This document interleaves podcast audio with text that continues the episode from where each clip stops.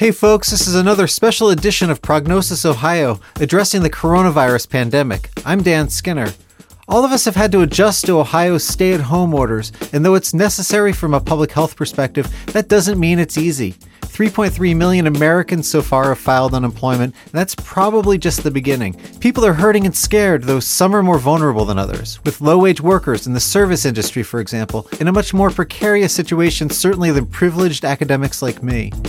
Though I feel tested by my own situation, I try to keep it in perspective. I went to the office one last time this weekend just to get the remaining things I need to keep doing my job for the next few weeks or even months. But meanwhile, healthcare professionals, including those that support them, cleaning the hospitals and handling logistics, continue to do the hard work of preparing for a surge of COVID patients here in Ohio. Next week, we'll be talking to an emergency physician on those front lines. But this week, I checked in with two future physicians to see how they're processing the present moment, and how this moment is both causing them to reflect on their chosen profession, which they'll be entering in just a year or so, as well as what they're thinking about as they watch their future colleagues prepare for the surge and advocate for the resources that they need. As always, before turning to our guests, I'd like to remind you to please subscribe to Prognosis Ohio wherever you get your podcasts and consider following us on Twitter at, at Prognosis Ohio, where we continue to tweet and retweet out up to date announcements from the state and other official entities about the coronavirus situation. You can also email us at prognosisohio at gmail.com. I should also mention that as we continue to redouble our efforts during this public health crisis, please don't hesitate to reach out if you or someone you know has a story to tell or a perspective to share that you think would benefit our listeners across Ohio. I should also mention that our guests today mentioned several ongoing efforts to support those healthcare and other professionals who are working hard to keep us safe, often under really difficult conditions. I'll be linking to those in the show notes posted at wcbe.org under the podcast experience tab. Okay, now to our guests. Wendy Oslach is a third year medical student at Ohio State University, from which she'll also receive her MBA this semester. She plans to practice general surgery when she graduates. David Strahan is a third year medical student at Ohio University, where I teach, I should mention, who also holds a master's in education degree from Loyola Marymount University. David hopes to practice family medicine when he graduates. Okay, folks, well, I hope you enjoy my conversation with David and Wendy. Well, David and Wendy, thanks so much for uh, taking some time to talk with me a little bit about med school life at this uh, really historic moment in Ohio's healthcare life. Really appreciate you being here. Thank you for having us. Thanks for having us. I want to start with something very general. I just want to ask um, each of you to maybe tell listeners how you're doing and also maybe give us a sense of how you sense your colleagues are doing uh, at your medical schools. Um, Wendy, maybe we'll start with you. Uh, doing good, all things considered. You know, med students are home right now.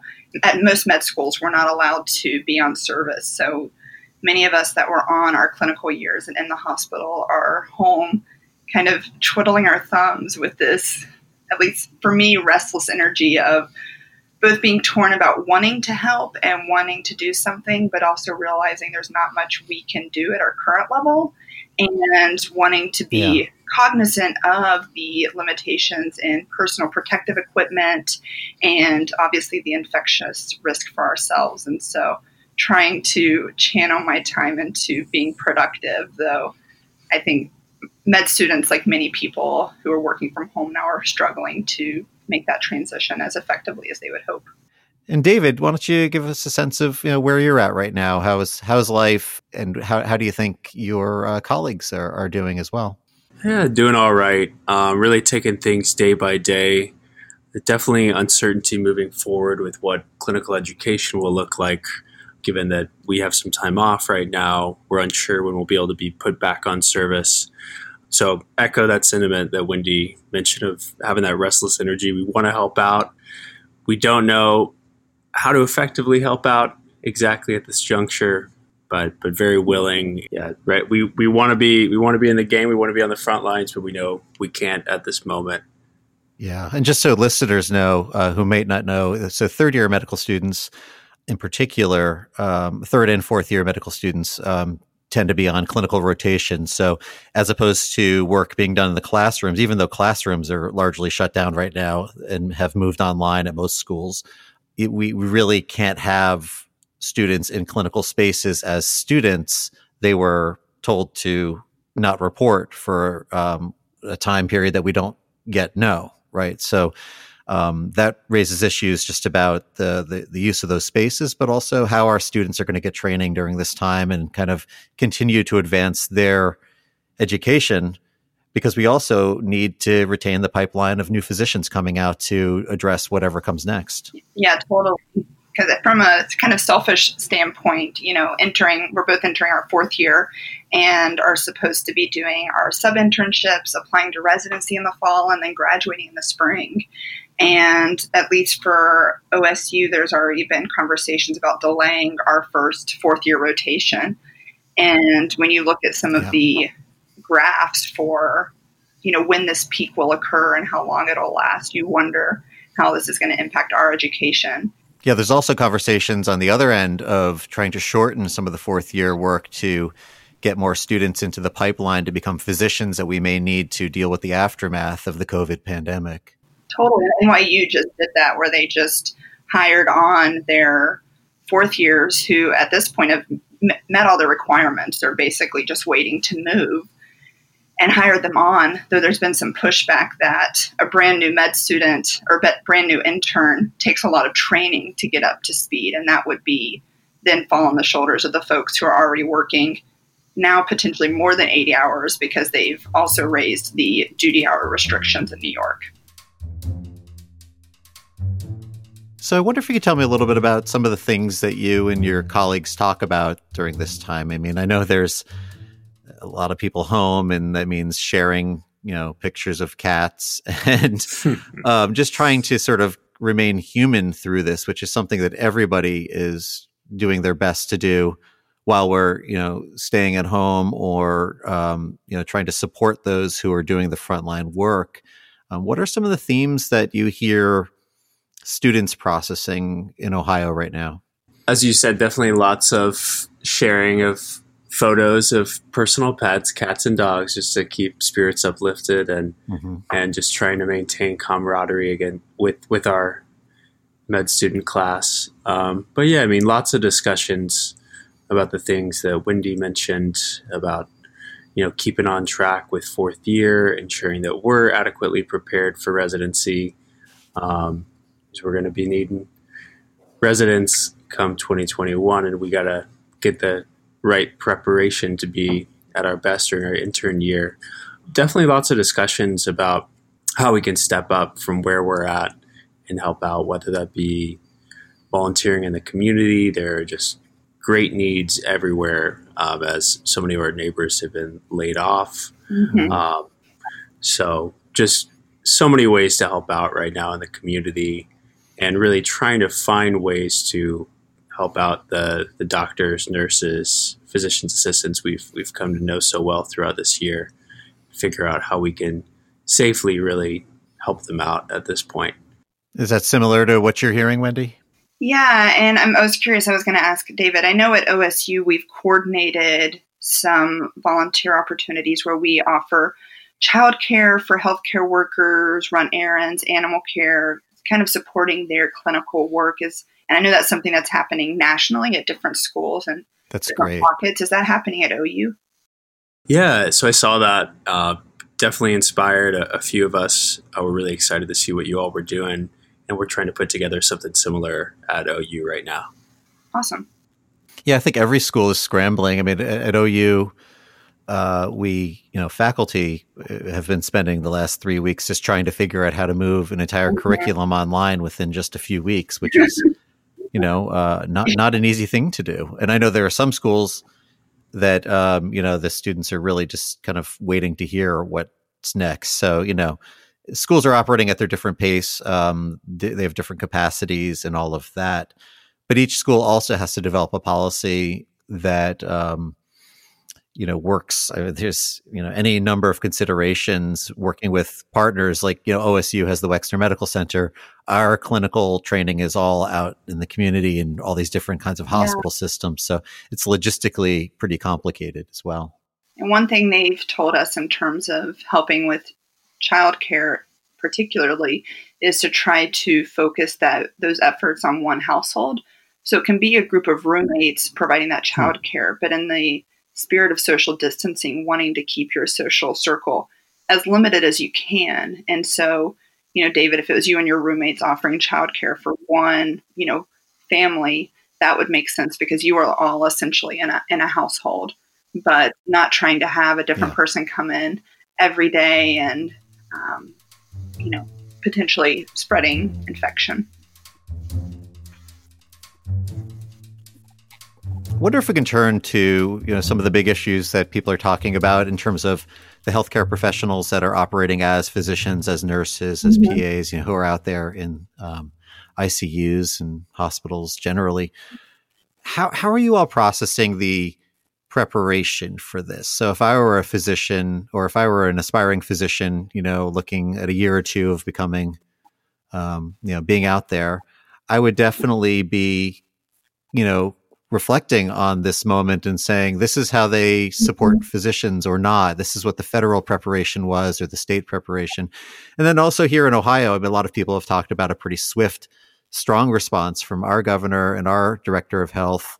So there's a lot to be proud of in mm-hmm. ohio specifically but how are you processing that as you think about you being one of those people in a year or two? I think this is a kind of prime interview information and gives you a lot of insight into the true culture of a program. You know, some cultures have been posting if you have to take time off to quarantine, you have to use your paid time off. And as a resident, you get four weeks of mm-hmm. off time in a year. So that says a lot about the culture of that program. But in my mind, it's been a little bit frustrating to see the lack of coordination in a lot of ways between specialties, yeah. between training levels. So I haven't seen a lot of coordination between the med students, the residents, the advanced practice providers, looking at even within, I'm interested in surgery, even within surgery, across the, the different fields within surgery to develop a pool of a workforce to to pull from and have a backbench for whenever folks do get exposed and need to be home for two weeks? How are we coordinating across all of these positions to have a really concerted effort? Yeah, and when you look at things like Italy and the situation there, you know, uh, it's really disconcerting. I think I, the numbers I saw this morning were about 18% of patients with COVID in Ohio right now are clinicians of various sorts. Wow. So, you know, wow. we are, we are starting to see that kind of the system collapsing on itself of course, New York is in a more more of a dire situation, but New, you know, we might that might be where we will be in a few weeks. So, watching how we care for people internally is something we really need to be concerned about right now. And that really brings up the kind of geographic piece as well.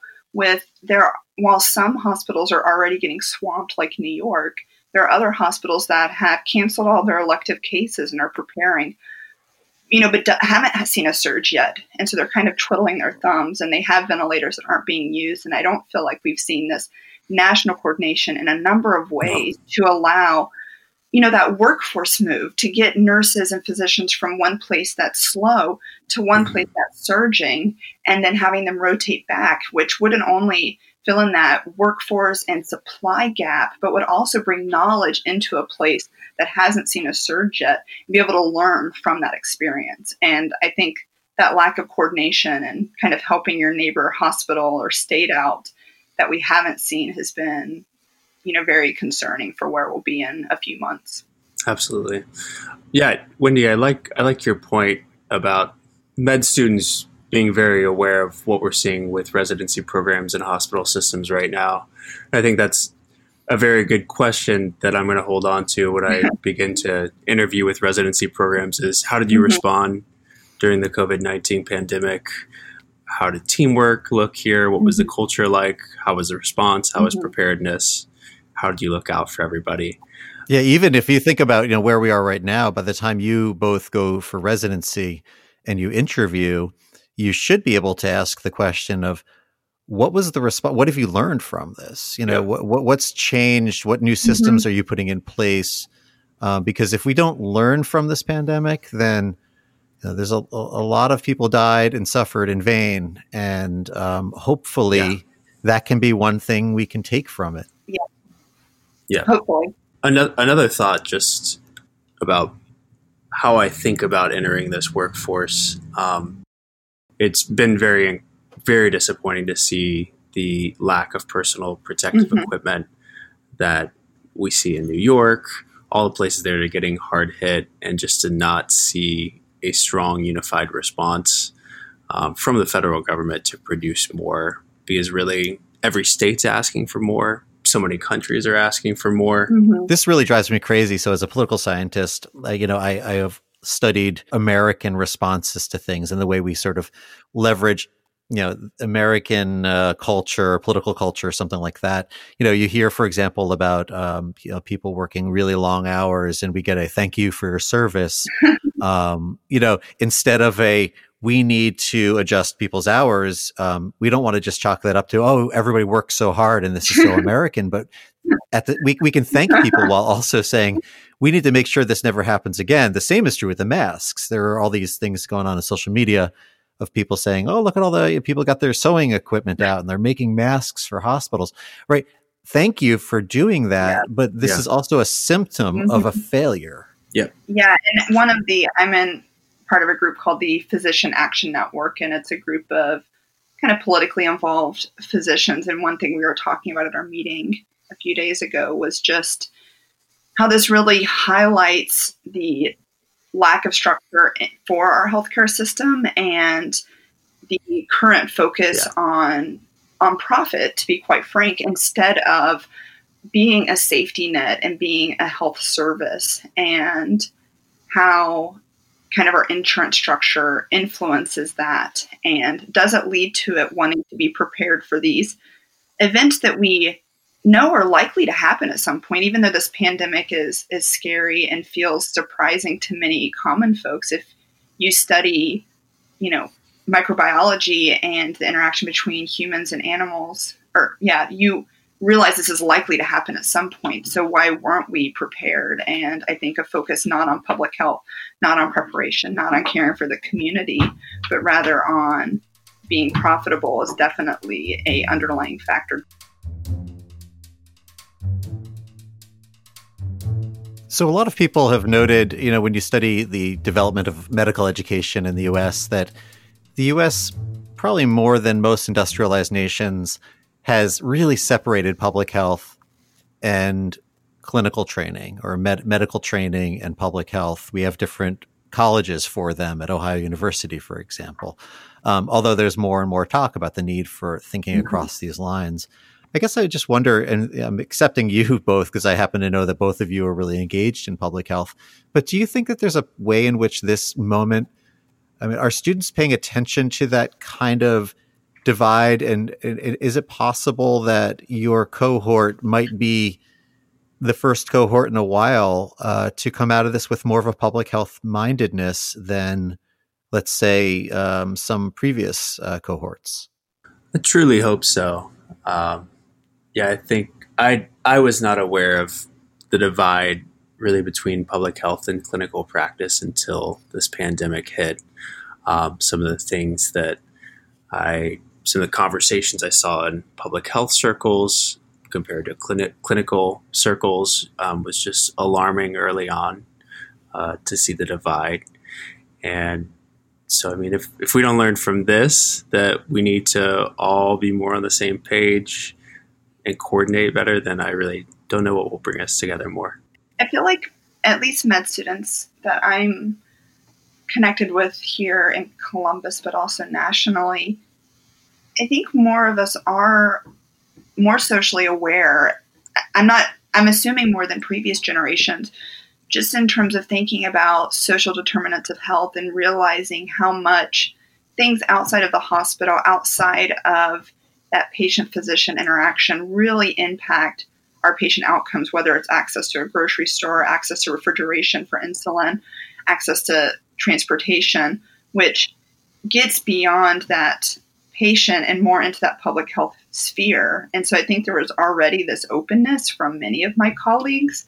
And I think this really hammers at home how acute that connection can be what do you want people to know about uh, the context that you're in um, as you become physicians, but also what do you want people to do maybe right now to support your future colleagues who are in emergency departments, in ICUs, in various contexts right now trying to address this pandemic? I guess for me, the long term answer is more apparent than the short term answer. For the long term, we need more physicians. We've been talking about a physician shortage for almost two decades at this point, and there has not been robust change. Funding for residencies has been frozen since 1997 and has not increased. That's tied to Medicare mm-hmm. funding. And we have med students that go unmatched each year. There are international medical graduates who would love to come here for residency. If we expanded residency training funding, we could expand the physician pipeline. And that would allow us to have more capacity for when issues like this occur, like this pandemic. We are seeing our lack of capacity and how much of a limitation that is.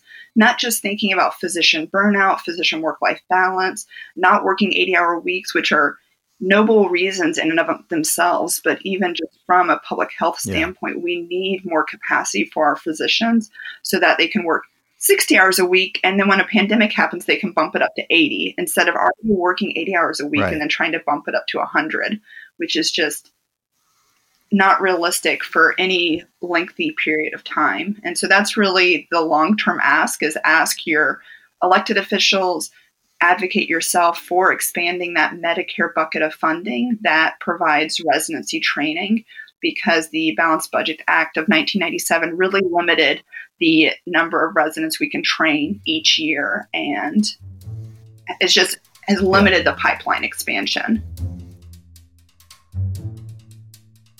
So, David, Wendy has just emphasized the importance of people maybe uh, getting behind and reaching out even to representatives and others about residency slots to kind of really get the workforce in shape. What would you like to see in terms of action from people uh, at this moment and maybe a little bit more in the long view?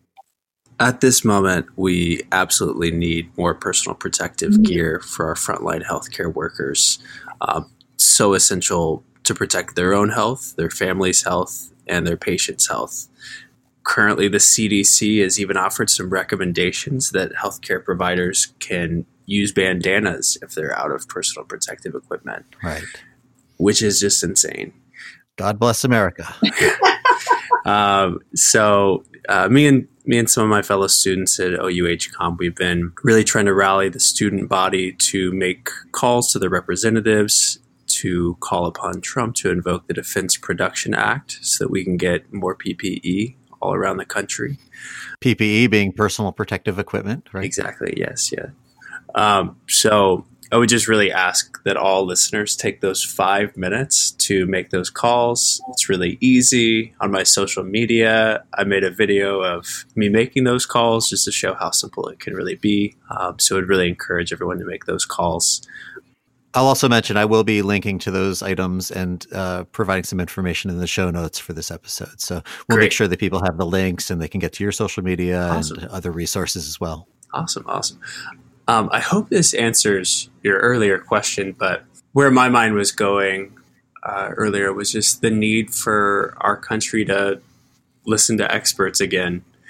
Um, whether it be climate change, public health, all those things, we should be listening to the direct source um, hearing their insight, what their plan is. I was listening in on a CDC call yesterday, and they were talking about one of the unique challenges that we have and for our country uh, will be the lack of centralized um, messaging basically we're getting about social distancing we're hearing a lot of different messaging from different media outlets from different politicians and it's going to be really hard to make a long commitment to social distancing when we have so many different voices. And so, really, what is important now is that we listen to the scientists, the doctors, uh, to really make these judgment calls uh, to really help us overcome the pandemic that we're facing currently not to take your very serious point and um, add some levity, but I will, which is, you know, uh, there, there's a easy comment to be made here, which is, hey, while we're uh, in the mood for listening to the CDC too, we should start thinking about vaccination. We should start thinking about prevention in general. Like, you know, if there's something good to come out of this, we might start taking that more seriously in general, which would really improve the entire health of our society. Absolutely. Yeah, yeah. All of a sudden, you have all these people are saying we need a vaccine like tomorrow, and meanwhile, you just want to ask them like, "Did you get the ones we already had?" Because you know. Uh-huh.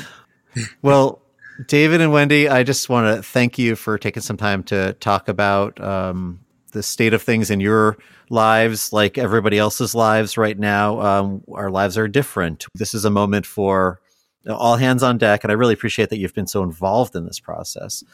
Um, I appreciate your time, but also I'm looking forward to you all being physicians out there because um, you're going to be great ones. So thanks. Thank you. Thanks so much for having us. Prognosis Ohio was hosted by me, Dan Skinner, and produced by me and Mark France. You can find the show notes for this episode on WCBE's webpage at wcbe.org under the Podcast Experience tab. You can also subscribe to Prognosis Ohio on Apple Podcasts, Google Podcasts, Spotify, and elsewhere. You can also follow us on Twitter at, at Prognosis Ohio, especially for tweets and retweets we're putting out with the latest information from state public health and other officials. As always, we encourage you to email us your suggestions and your feedback at prognosisohio at gmail.com. Thanks so much for listening, and please be well, friends.